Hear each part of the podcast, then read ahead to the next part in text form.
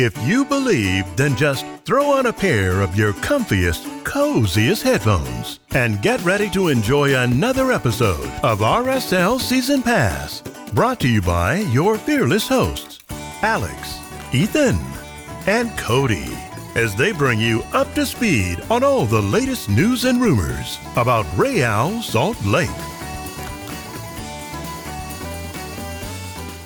Hello, everybody, and welcome to RSL Season Pass. I am Ethan Kershaw, and I am joined today by Alex Maurer and Cody Kershaw to bring you all things Real Salt Lake for the last week or two. Last week, obviously, we did not have an episode. We are excited to be back with you all, bringing you some awesome, fun RSL content. And let's start it off with asking Cody on this episode. Cody, how are you doing this evening? I am doing great. It was a solid weekend. Uh, got to spend some time out in the sun. Not too much though, it's been like 180 degrees in Utah. Uh, so if you stay out there too long, you'll probably die. Uh, and so it's a good weekend. Uh, spent some time with some friends, and yeah, just kind of hung out and chilled, and got a solid day of work in today. And I don't have anything to complain about, especially given RSL's form. Awesome. Well, that's great to hear excited to uh, talk RSL with you today, and also excited to talk some RSL with Alex. Alex, how are you doing, man? Thank you so much, Ethan. You make me feel so welcome and at home on this podcast. I'm doing terrific. I just got back from a camping trip to McCall, Idaho. Just an absolutely lovely little lake town. One of the my favorite places out here in the Intermountain West. Uh, Intermountain, yeah, is that right? I don't sure. know that works. hit my Go ears wrong, but it sounds correct. Or is that just the healthcare and hospital? I, I don't know. But uh, that was a terrific time seeing family. Then drove all the way back in time to record this podcast with you both. Sorry, it's coming to you a little bit late. As I mentioned on Twitter, the ticker should really read new episodes every Monday, parentheses, and Tuesdays when we're really busy in the summer because that seems to be the way that it's going. Uh, but it's because we have such full weekends. And I went to go see Barbie yesterday as a part of my full weekend. And that movie was just delightful. It was a really fun time. So I was glad to go see it. And now I have my sights set on a matinee for Oppenheimer tomorrow afternoon. So I will update you all next week on my thoughts and feelings about that movie. Ethan, what have you done for the last week, week and a half since I haven't seen you in so long? Yeah, it's been a while. Um, well, I've been great. I have had War on Bugs week two this week, so trying Electric to keep. Boogaloo. Yes, uh, we, we, actually figured out they're not box elder bugs; they're elm bugs. So still a pest. Uh, really difficult to get out of your house, especially when your house is warm. So we turned our AC all the way up, and we're at like sixty-seven degrees every single Ooh. day now. So it's really chilly in this household, but uh, it's okay because RSL's keeping it hot and toasty, and uh, we've got some fire, some fire stuff to talk about. That was really bad. I'm sorry, but no, I love that you went for it and you stuck the landing, oh, buddy. Boy as Alex mentioned, um, we're, we're doing the best we can with the episodes, but summer is quite busy for all of us, especially on the weekends. So we're going to do our best as we possibly can to get all the RSL content that we possibly can out to you, and uh, and get these episodes out because for some reason you guys like to listen to us, and I don't like to listen to myself, so I don't understand it. But I'm happy to talk RSL and uh, get burned for some of my opinions every now and then. So fun stuff. Um, before we get into the episode today, uh, go ahead and follow us at RSL Season Pass on Twitter, is where you can find our page.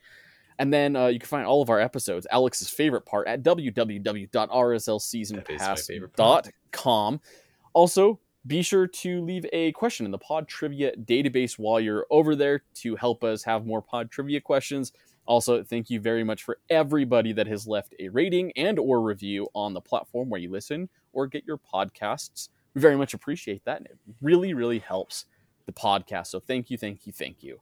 Um, on the episode today, we're excited to bring to you, obviously, a pod trivia question. As I mentioned, we've got one heck of a Monarchs minute. It is jam packed with some information about the team. We've got a Royal Roundup segment today as well with some big news for the Royals. No club news on this episode. And then we will talk about the Seattle game from the Leagues Cup, brand new tournament happening this year. We weren't able to preview that game, but we will review what happened in the madness of that game and then look ahead and preview the Monterrey game this Wednesday, second Leagues Cup game, and we are excited to do so. So let's go ahead and dive right on into the episode today and start off with our pod trivia segment Alex, what is the question that you have cooked up for us today? Man, this one this one's pod trivia gold, and it comes to us courtesy of Spiff Coog on Twitter. Scotty, thank or Scotten. Scotten, my my apologies. Thank you for sending this in. This one is very my speed. So if you're thinking about writing a pod trivia question, you want it read on the on the show, just channel channel your inner this question. Here we go, boys. Nine players for RS uh, for RSL have scored that have nine letters in their last name. Pretty cool. Who has scored the most goals across all competitions with a last name that has exactly nine letters in it? I will give you the list. Here we go, boys. Listen Okay. up. Mehdi Ballouchy, Kyle Beckerman, Dema Kovalenko, Fabian Espindola, Jose Hernandez, Johan Kappelhof, Yura Movsisyan, Jean Alexandre, Sebastian Velasquez. Wow. Had to save him for last. Had to save Um, the best for last. Who has I've got, the I've most got a short goals? list here, and I know roughly, maybe potentially where I'm going. There's two guys that I'm I'm between, and uh, it's either Kappelhof. No, I'm just messing with you. There's absolutely no way it's Johan Kappelhof. That was a mess. Um, Cody, do you do you know where you're going on this one? Well, I'm not going to follow. I'm not going to follow my previous strategy of guessing the one that you ruled out because I know it's not Johann Kopolov. um, I'm going to just guess. I, I my guess is between two people as well. I, I would say it's I know- between Yura and Kyle Beckerman, and Oh. I'm going to go with Kyle Beckerman. Ooh, dang it! I was hoping you were going to go with Yura because then that would make my decision easier. Because I just want to be opposite of you for fun. This is really tough. Um, I know Yura had a great career, and uh, my other guy I'm in between is Fabian Espindola. Uh, he scored a good amount of goals back in the day too. Played up top for RSL, so I'll take Espindola. There are nine nine lettered players who have scored goals for RSL, but only one of them has scored a chart topping 38 goals. And that would be Espindola. Fabian Espindola. Ethan, congratulations go, on this episode of Pod Trivia. Well done. Does anybody know who has the fewest goals? Kappel. It was Johan Kappelhof with one. He's tied with Jose Hernandez. That is great work from you both. Cody, you were close.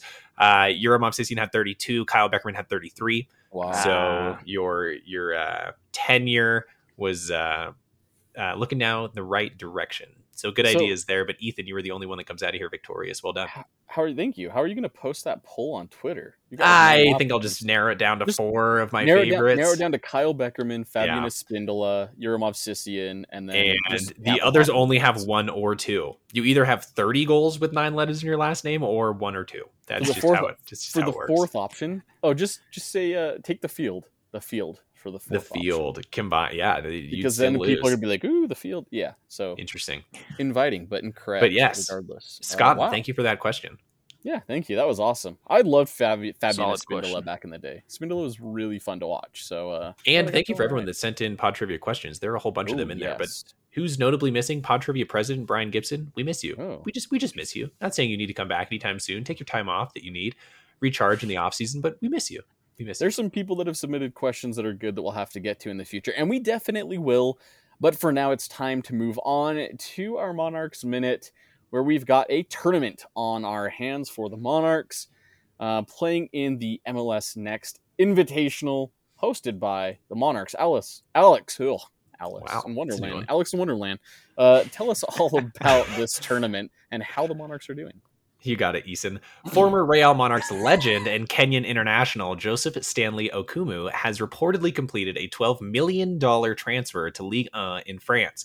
Okumu is well known throughout RSL lore as famously being a fantastic Monarchs defender, never getting a single shot with the first team, and then being sold for a then USL record breaking $100,000, and then voicing his frustrations in an athletic interview that the club wasn't actually interested in development, but rather solely wanted to break the transfer record and nothing else good for him. He's probably my favorite ex RSLer because he so perfectly embodies the missteps of the previous ownership's vision for the Monarchs. They were starting a 32 year old Luke Mulholland over Richie Ledesma. Monarchs are hosting another MLS Next Invitational in their initial game of the tournament. They came from behind to beat fellow Blitzer owned club Crystal Palace 2 to 1 with goals from Bertrand Jacquesson and certified child 16 year old Owen Anderson, who has come out of seemingly nowhere to become one of the most dangerous Monarchs attackers off the bench. First teamers Gavin, the greatest goalie of all time, Beavers, Nelson Palacio, and Anderson Julio started this game for the Monarchs which, you know, helps when you're playing against a bunch of British teens. Moses Nyeman has become and continues to be one of the steadiest Monarchs of the year, but with a stacked center mid depth chart for the first team, don't expect to see him for RSL anytime soon. Hashtag Axel Kaiwatch 2023 continues on as he is still yet to make so much as a bench appearance for the Monarchs this year. Keep your fingers crossed on that one that we see him soon because he was so darn exciting for the Monarchs last year. The Monarchs will continue the tournament against the German team TSG Hoffenheim on Monday, which is right now Today. while we're recording this. So you can check your ESPN app and see how they did. But that is all I have for the Monarchs Minute this week, Ethan. Thank you awesome. very much, Alex. Yeah, notice the Monarchs are playing right now. However, there is a weather delay, so not currently playing, even though they should be. Um, but they're fielding what looks like a strong lineup, guys, including guys as you mentioned, Moses Nyeman, Bertin Jacquesson, and Elijah Paul getting starts in this game. So should be exciting to uh, to watch. Go ahead and tune in. Uh, I don't know why I'm saying that because the game will be over as this it's too late. Go ahead and watch the recap, or maybe the weather delay goes really, really long, and they can tune in yeah. tomorrow when they're listening. Ah. Yeah, it gets postponed until tomorrow. That's very possible. Regardless, Monarchs are getting to be a little more fun to watch this year. So they lost four one to Colorado before this. I wasn't going to include that, but fun is relative. Yeah, maybe give it a consideration. These these invitationals are fun. Last year, remember they played That's Chelsea. True and they went to a shootout against Chelsea, and Gavin Beavers took the first Gavin penalty. who? Gavin the Goat Beavers, the greatest goalie of all time, Beavers. Whatever. Yeah, there you go. Sorry, you missed his moniker. um, yeah, he he stepped up and took the first penalty of the shootout, scored it, and then he saved the first penalty of the shootout. The Monarchs would go on to win that game against the Chelsea Academy team. So, Again, this is my soccer hot take. The hill that I'll die on is that every goalkeeper should be the best penalty taker on your team. Not that they need to take everyone, but they should be unsavable penalties coming from your keepers. But that's a discussion for another day. That is. That I actually like that, and, I, and I, I, think I agree with that. Speaking of Thank penalties, you. I'm not a, an advocate of watching games from other teams, but if you haven't already and you oh really love PK shootouts, go and watch the highlights from that Leon Vancouver game from the Leagues Cup. My goodness, went to the 20, 20th round of penalties. One one penalty away made be, ugh, one penalty made away from going to the goalkeepers for the second time. That's so, so wild. It was a marathon of pens. I watched the entire shootout and it was incredible. I loved it. It was art. It was amazing. That's um, so wild. No, as I as I mentioned, there is no club news, but we do have finally, for the first time in quite some time, our Royal Roundup segment. Cody, let us know what has happened with the Royals. I will indeed we have signed a sporting director. Her name is Kelly Cousins. And in the past, she has previously worked with Reading FC's women's team. Uh, that Reading, is her most. It's Reading. How I, is it Reading? It's Reading, yeah. Well, I need to work on my reading. We're real Salt Lake, uh, so you know it's okay. well, working with Reading FC uh, as a manager, she has been doing that for, I believe, the last eight years. And wow. prior to that, uh, she was playing um, or sorry, she she was coaching uh, prior to that. So okay, cool. She ended up leaving, as far as I know, to manage the Wales national team. However, looking at the Wales national team, they don't have any appearances for her, so I don't know if that actually happened. Either way, she's got a little bit of history, but nothing that's been super solid and proven. So I kind of look at this as her first real opportunity to to make something and really make a big impact, especially with how big uh, women's soccer is within the U.S. compared to a lot of other uh, countries. So it it'll be exciting to see what she can do. Uh, she did sit down and do a Q&A, uh, and one of the things that she brought up uh, when being asked now that she has the job was her biggest priority. Obviously, the first thing she stated was that her biggest priority is to build a roster to compete in 2024. Great. She said the biggest struggle with that is that she does not have a lot of time. They have to build a team of 24 players um, in, a, in, a, short time with different transfer windows, uh, which obviously any new team is that's a big challenge that they have to face. But also, she mentioned the philosophy and uh, really fitting the club as some other challenges that you face with you know pulling a group of 24 random people together to to play together. So it'll be exciting to see how this plays out. I would imagine we start seeing player signings soon and uh, rumors of signings, and hopefully we can go out and get at least some somewhat big names to yeah. play for us. So that'll be exciting to see, and we will keep track of it as it progresses. A huge help that's not super common that I think the Royals will have an advantage with is the fact that the Women's World Cup is ongoing right now. And so I think it's a great opportunity for them to be able to observe talent within a large group of countries and, and players for those countries to be able to potentially bring over to the Royals. So yeah, that's a great point. There's been some some standout performances already. Don't remember what her name is. She plays for Brazil, but this was her first World Cup appearance. She got a hat trick in her first game. So there's uh, feel free to check that out as well. The Women's World Cup. There's a lot of uh, uh, awesome games happening there, and the U.S. obviously looking to to win that. So it, it does yeah. seem reasonably concerning to me that they hired a coach with zero experience and now a sporting director who you mentioned is kind of getting her first crack at this.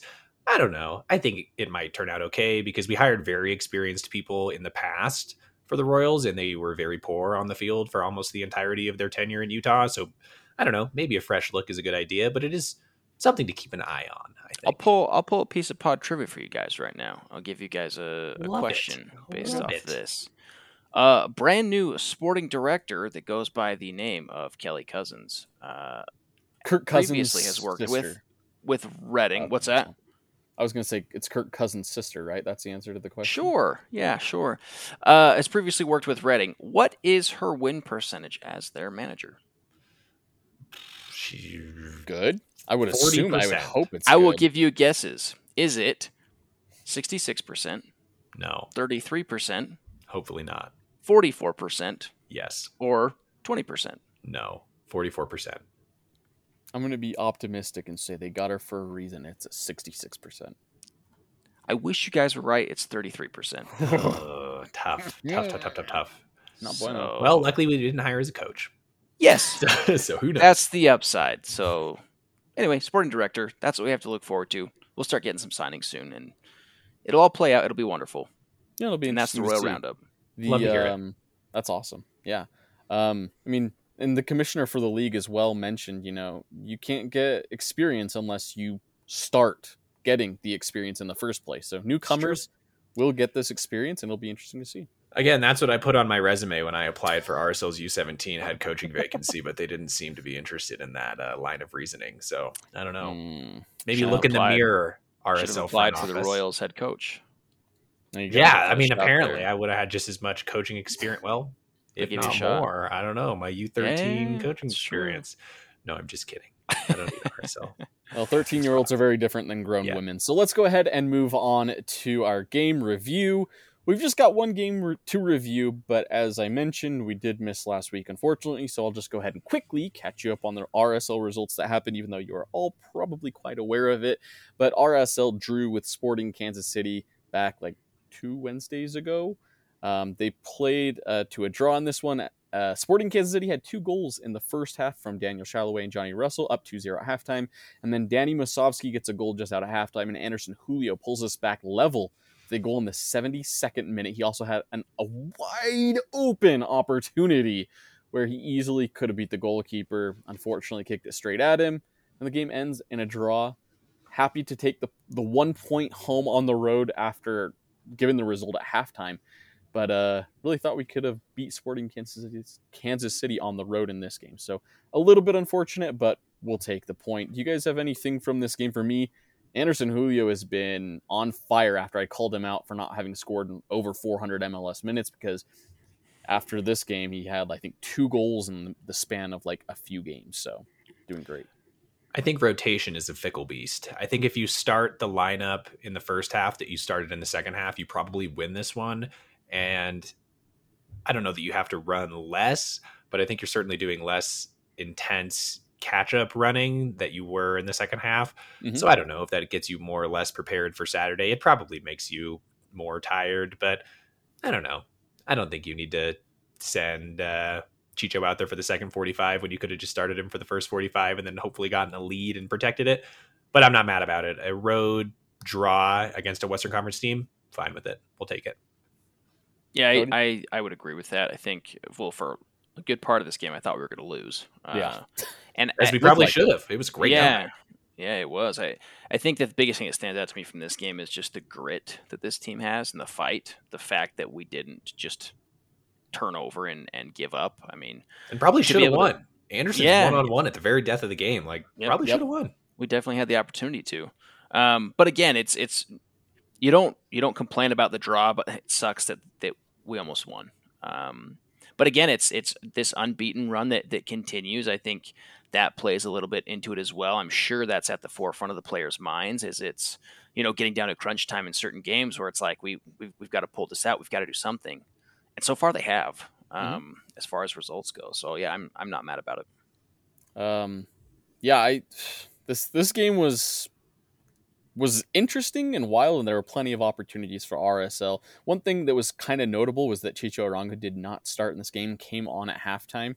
I think gave the team a huge boost. He and guys like Jefferson Savarino, I believe Pablo Ruiz even came on at halftime. It was a huge boost to the team, and it got him over the line. I think that was the biggest difference in this game. Is you see, yes, we have depth, but how good our starters are at doing their jobs. And I want to go back to Anderson Julio because I botched it the first time around. In the last up up until this point of this Kansas City game, in the last 43 minutes played, he had 3 goals. After going over 400 MLS minutes without scoring. Like Anderson Julio's looked really good up until that point and he's looked good lately too. And so I'm just I'm thrilled and excited about the state of the forward or the, the dressing room of the forwards, I guess I should say, for this team. Um, really exciting things ahead. Agree. Um, Quick Definitely. production note: You said Savarino. He did not check into this game. This is another Oh. away game. In which true. he was not on the roster. Was it Luna? It was Luna. It was Luna. It was Diego Luna. Yes, I knew someone good came in. Diego Luna came in, and uh, yeah, all three of them, Chicho, Luna, and Ruiz, changed the tide and helped RSL get the draw. Almost kind of felt like a win at the end of the game. Um, and then moving on, just a few days later, RSL played New York Red Bulls at home. This game saw guys like Diego Luna get the start, and uh, Chicho was back as well, alongside Danny Musovski, and Jefferson Savarino back into the lineup as well. It looked like a very good, healthy squad with most of the starters playing. Notably, Bode Hidalgo started this game at right back as uh, Emeka Eneli was uh, was on the bench for this game. Did not get subbed in either. So Bode Hidalgo with an opportunity to get some playing time. And he took advantage. The team played pretty well, allowing a goal in the 80th minute from Frankie Amaya. However, in the second minute of the game, real fast, Diego Luna gets a nice goal, gets another one in the 53rd minute, and Jefferson Savarino takes us home in the 81st, getting the third goal of the game for RSL. RSL wins this game, gets three points at home.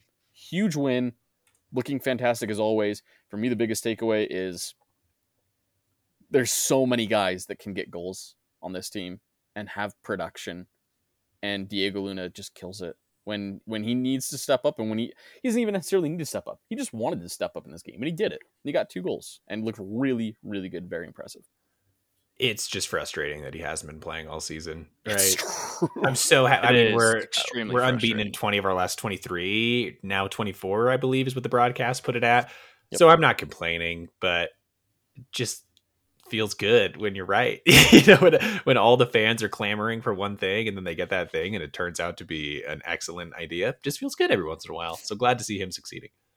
I agree 100%. I, I, it is frustrating to not see it sooner. I have to think the World Cup played a part in his own confidence. Uh, I mean, even Pablo uh, said that himself that uh, he thinks coming back from the World Cup helped with with Diego's confidence a little bit and working through some stuff. But clearly, he's, I mean, he's off and away flying now.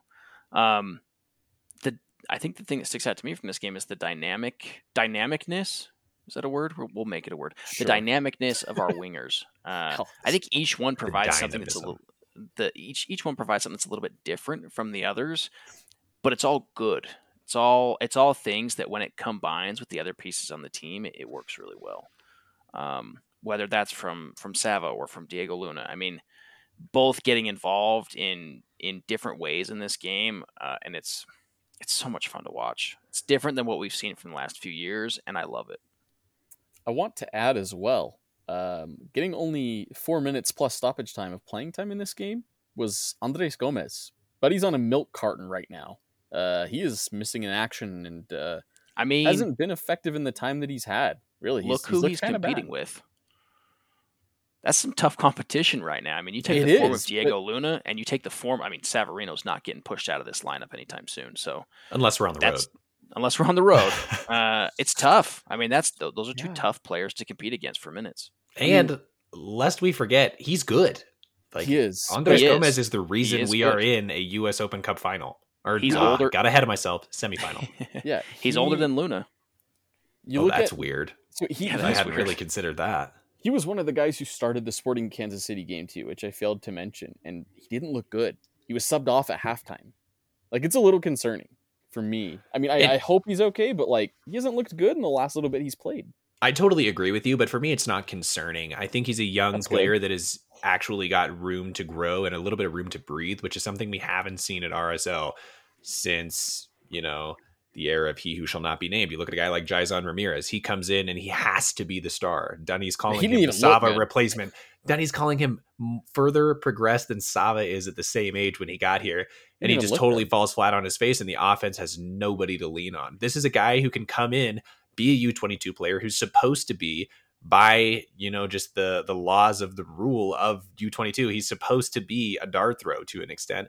And so he's allowed to have lapses. He's allowed to be a little bit streakier. That's and fine. now because the roster around him is so deep and so strong the whole picture doesn't fall apart when one piece is missing. And so I think it's really it's honestly I think growth for our roster to show that we can bring in a big money guy he cannot succeed and then we can still despite that maintain a form that is competitive uh, across all fronts, be it Open Cup, MLS, or Leagues Cup now. So I That actually is- think it's a really good thing for the roster that he can be bad and we can still be good.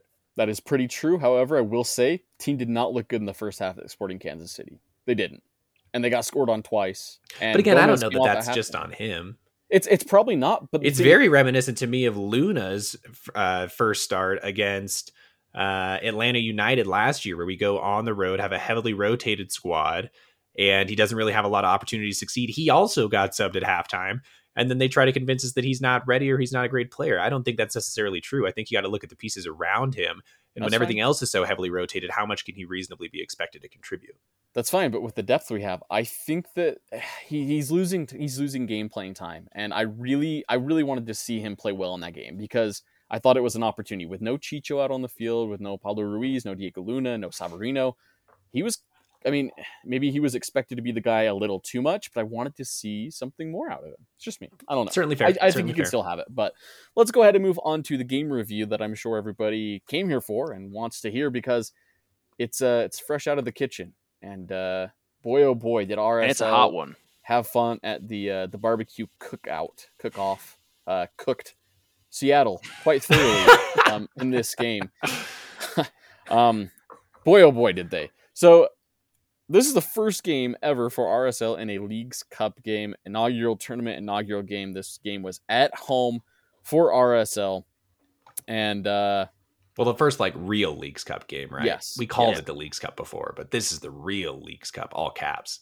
Albert Rusnak coming back once again to Utah to play against RSL um, and getting booze once again. Um, however, not too much happened in the first half. There were plenty of opportunities for RSL. Nothing finished, and it was a 0 0 halftime score. Second half got a lot more interesting and a lot more fun because just three minutes into the second half, Jefferson Savarino gets a goal.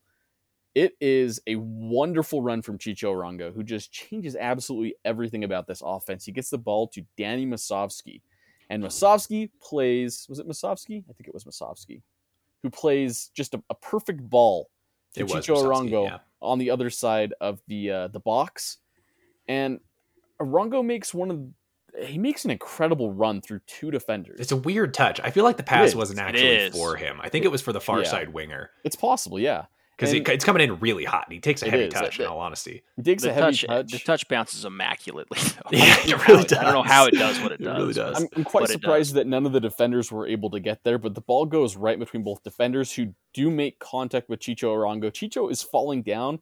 It's likely going to be a penalty given to RSL. However, Chicho isn't finished with the job. He gets a toe on the ball and it bounces off a defender from Seattle and falls in straight to the loving arms, the good graces of Jefferson Savarino, who is right there on what I like to call grandma's doorstep and puts the ball away for a 1 0 lead for RSL quite early in this game. And then just three minutes later, don't worry, Chicho gets his. Pablo Ruiz sends an absolute banger, beauty of a ball down the field for a majority of the field to Chicho Arango, who is one on one with defender for Seattle, Jackson Ragen, who absolutely gets cooked with the shake and bake. And boy, did he get baked by Chicho Arango with a lovely fake move inside, outside, inside, outside, inside, and then he just fires the ball home past Stefan Frei. It's 2 0 for RSL. Chicho Arango getting a fantastic goal there and doing what you'd love to see from an RSL striker, which we haven't had in quite some time. So hats off to Chicho Arango for that one. Uh, and then in the 60th minute, nine minutes later, we have a little bit of an issue where Marcelo Silva slides in on Raul Ruidíaz, uh, studs up, gets a red card. We'll talk about maybe that in a second on whether or not you guys think it's a red card is a little controversial, um, but some people have their opinions. Like I said, we'll talk about that. Marcelo Silva is sent off with a red card. RSL are down to 10 men, but that did not matter. It did not deter RSL. They continued to play well. And for me, one of the most impressive things in this game was a substitution in the midst of having 10 players in this game. Pablo Mastroeni brings on Anderson Julio and Rubio Rubin, even though they're down to 10 guys, does not bring on defensive guys like he used to in the past completely and totally. And boy, oh boy, did it pay dividends with a ball over the top to Anderson Julio, who runs down the field one on one with the defender and takes his time, pulls it back. The ball is deflected a titch, but it falls to Rubio Rubin, who has an excellent touch.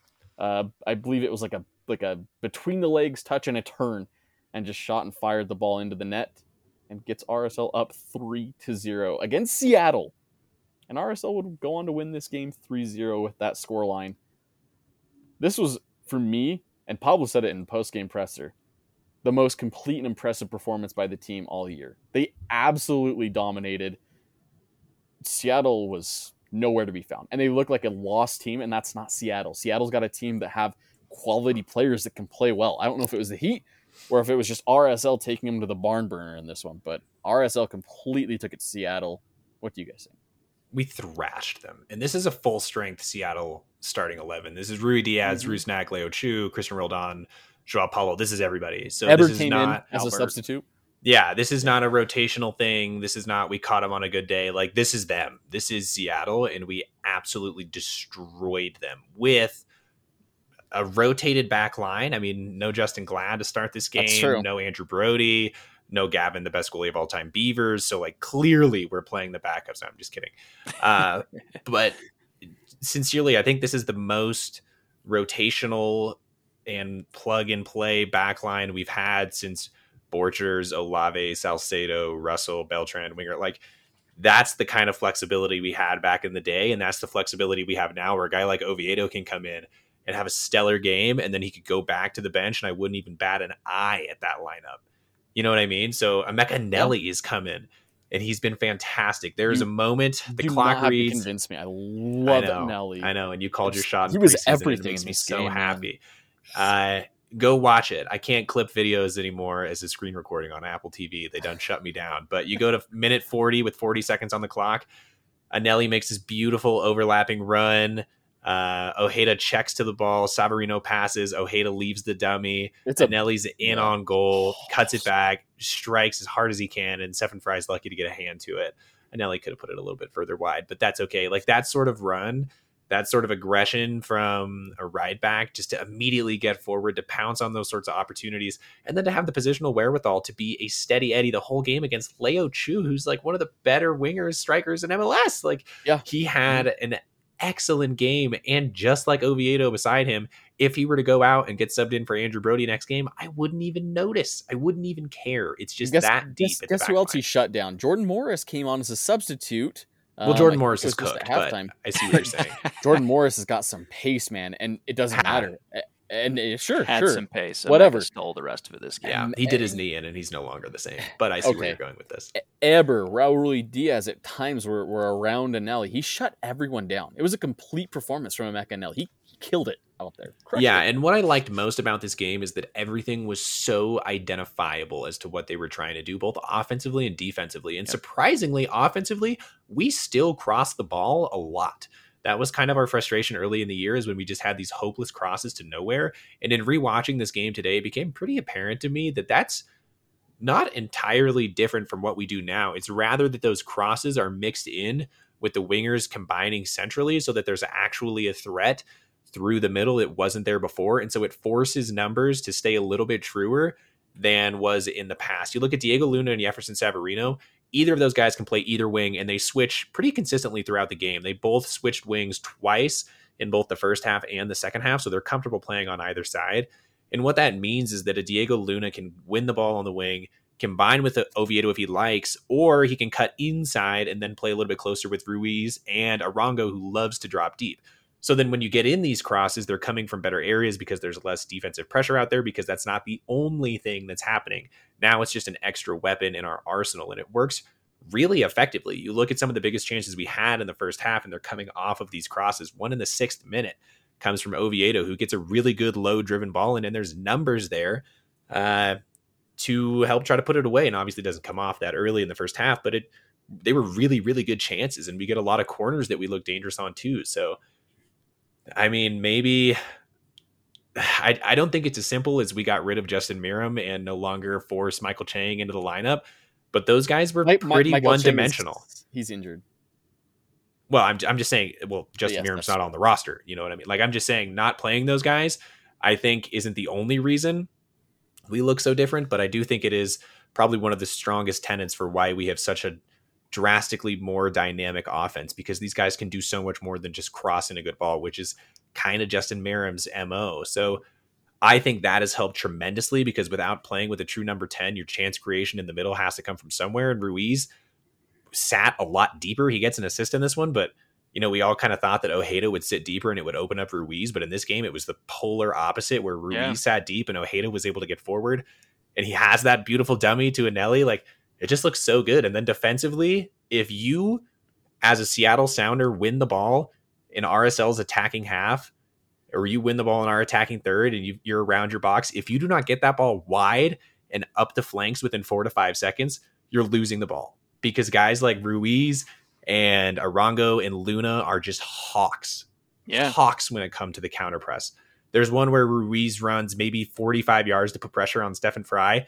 Again, I tried to clip this one, but Apple TV, they got me. Can no longer screen record on my iPhone. Got to find out something else I can do. And it forces Frei into a horrible pass, and then we win possession. And then instead of being dangerous with it, we pass it back to our uh, defenders and they chip it to nobody. But the opportunity was created high up the field because our pressure is just so intense and so fast all the time. It Yeah, was a that- that- sensational game. It happens multiple times too. I, I love that you pointed that out because that is one of the biggest factors that when you watch this game, everything's intentional. Like you said, it's nothing. Nothing is just just because or just because that's that's the way it should be. It's like you can tell that there's a plan and we're executing. Our players are pressing. We're dropping in the correct positions. This are, are we all in agreement that, O- that Ojeda is like him? I, I wanted he- to have a conversation about that. He has improved quite a lot, and he looks. I, I, I don't I don't know if Nelson Palacio is going to get that second spot. I think it's Ojeda. You know what's crazy is Ojeda's younger than Eneli. Wow. I That's wild. I never would have guessed that. because that is that means he has that much more longevity and what we've already seen out of him what he's growing into is is crazy i mean the the pairing with him and pablo like you said alex it allows for pablo to stay deep and and for ojeda to drive further up and i think vice versa i think they're both these box to box midfielders that have really kind of perfected these roles within each other and they work so well together. They know what the other one's doing. They know where their position needs to be in accordance to, to each other. Um, as far as how we played in, in this game, I don't think you can ask for a better performance against a team like Seattle. They're only one point shy of us in the standings.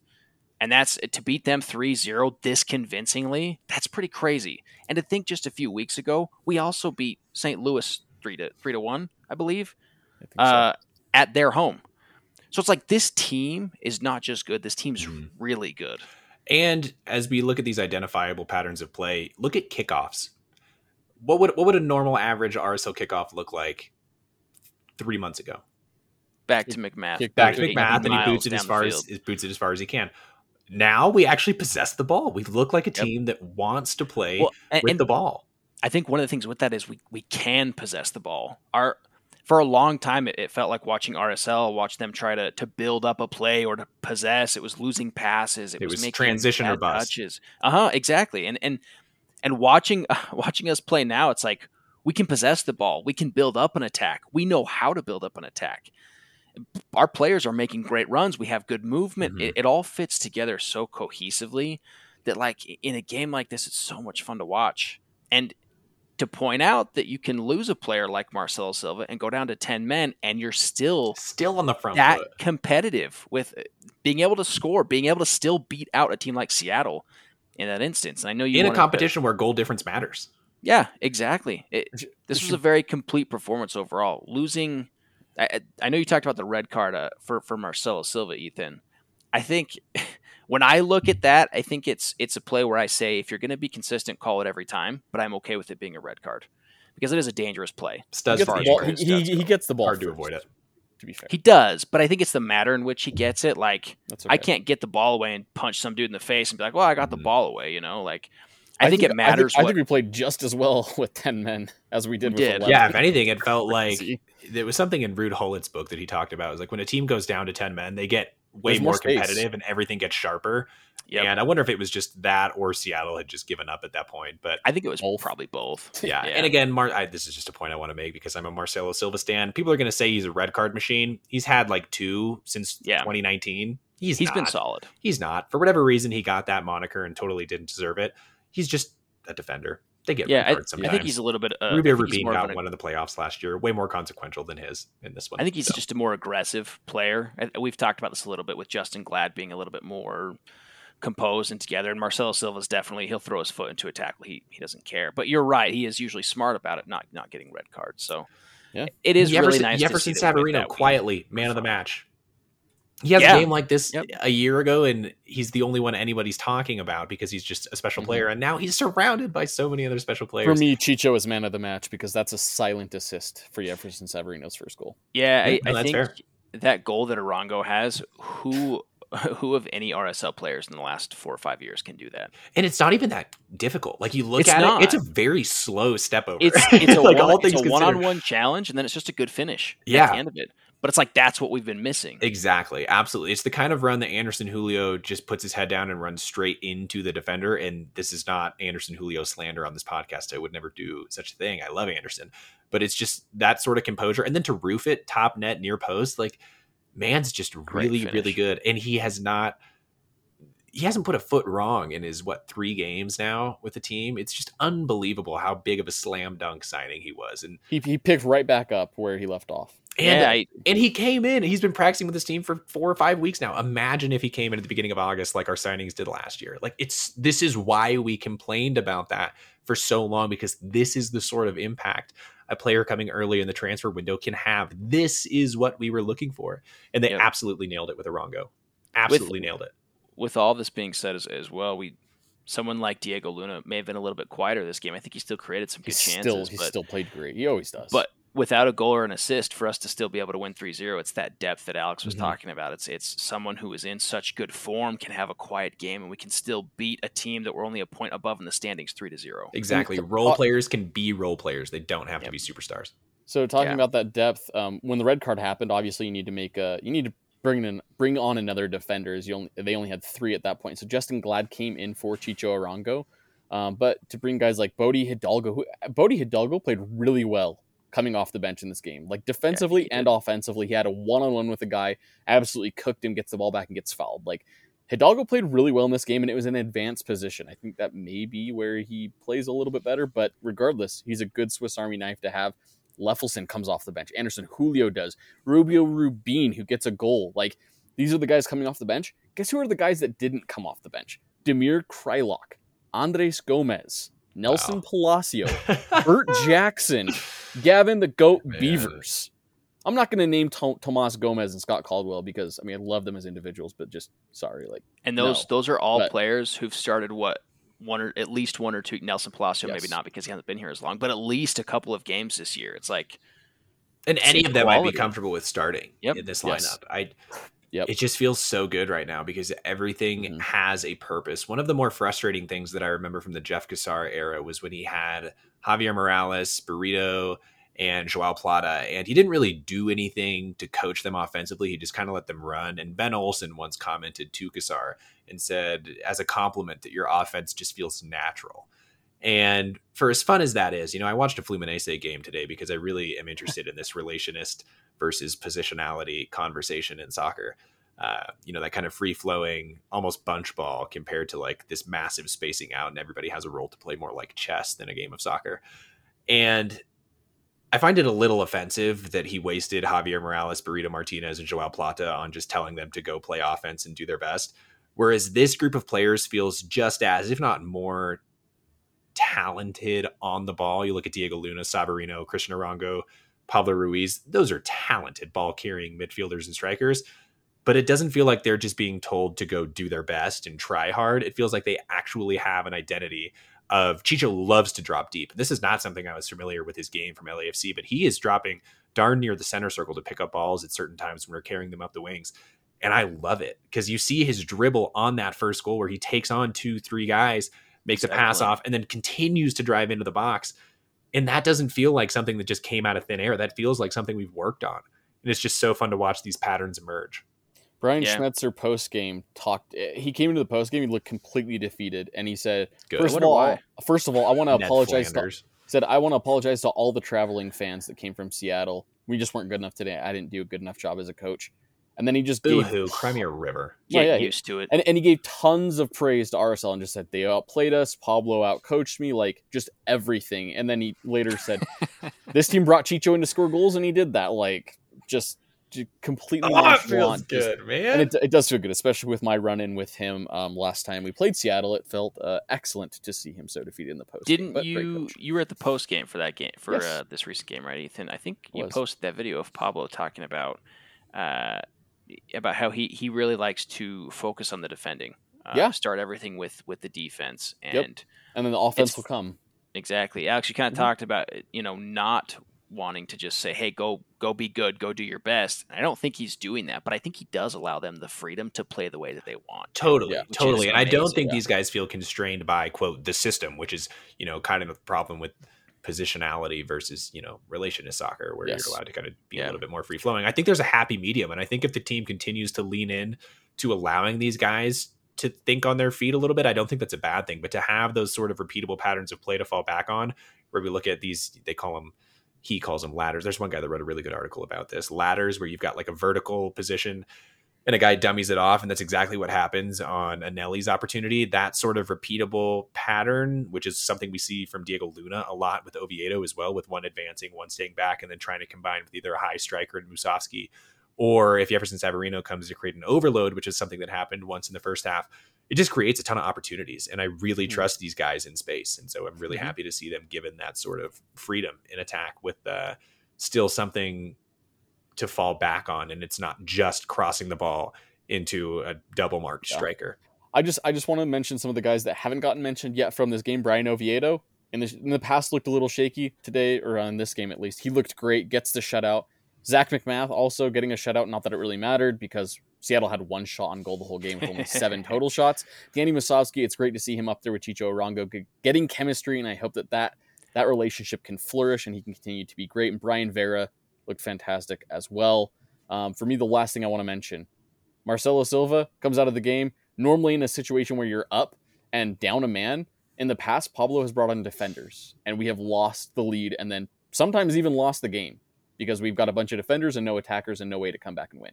In this game, we go down a man, and he brings on Justen Glad as a defender, but he also brings in Rubio Rubini Anderson Julio, a move that I do not think we that he would have made in the past that we didn't really see that he would have made in the past. Makes it in this game, and it makes all the difference. Keeping the pe- the foot on the gas pedal and winning this game for me. That Yeah. Lastly, I just wanted to highlight with with Chicho when Marcelo Silva goes down on that, or sorry, it was uh, it was uh, the Yamar foul. Uh, Yeah. We got fouled at the top of the box. Mhm. Chicho rushes back to to fight for his teammates, and that's awesome to see for a player who's only been here for what a month, month and a half. So I think that shows the chemistry of this team, and and even more so that the relationships are not just surface level. Like these guys are willing to fight for each other. Never been better to be an RSL fan. Um, hope you all enjoyed that game. We enjoyed it. It was a lot of fun to watch. And let's go ahead and preview now the second game of the Leagues Cup tournament for RSL. This game is going to be, again, a home game, midweek game, Wednesday, July 26th at 7 p.m.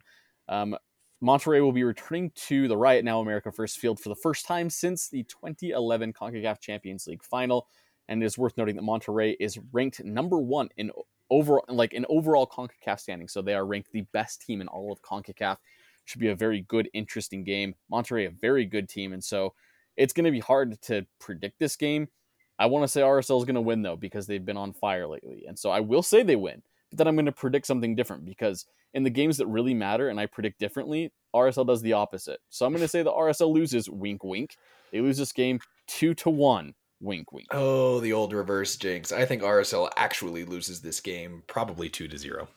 Wow, Cody. Good calls. Good calls. I'm gonna say we lose, but I'm gonna say it's two to two. Well, no, I'm gonna say we lose, we but it's three to to two. two. Three to two. Uh, if you Um, follow Hayden Nielsen on Twitter, you know all we need to do is not get blown out on goal differential, and we advance to the knockout rounds. Just don't lose by three. Yeah, uh, I'm gonna say we lose three to two. Uh, we put up a good fight, but we don't make it. Love it. I can't bet against this RSL team right now. They just look so darn good. Am I one to watch in this game?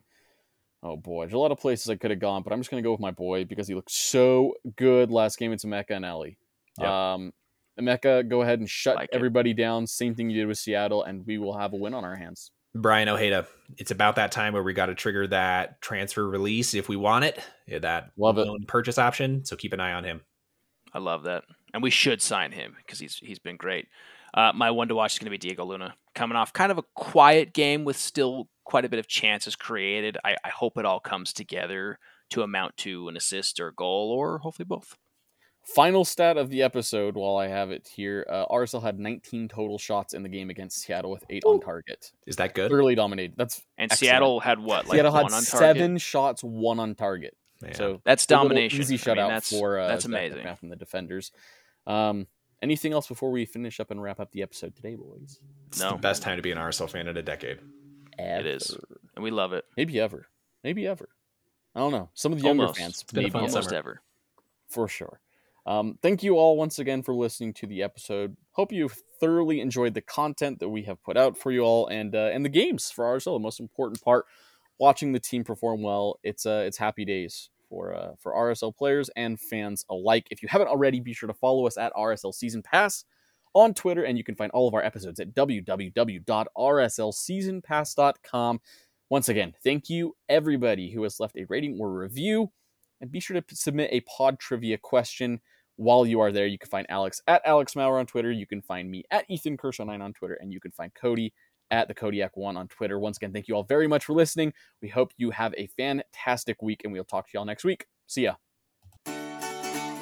Thank you for listening to another episode of RSL Season Pass. If you enjoyed the show, please rate and review wherever you download your podcasts. If you didn't enjoy the show, uh, please keep that to yourself. Be sure to check back next week for a new episode. Same time, same place.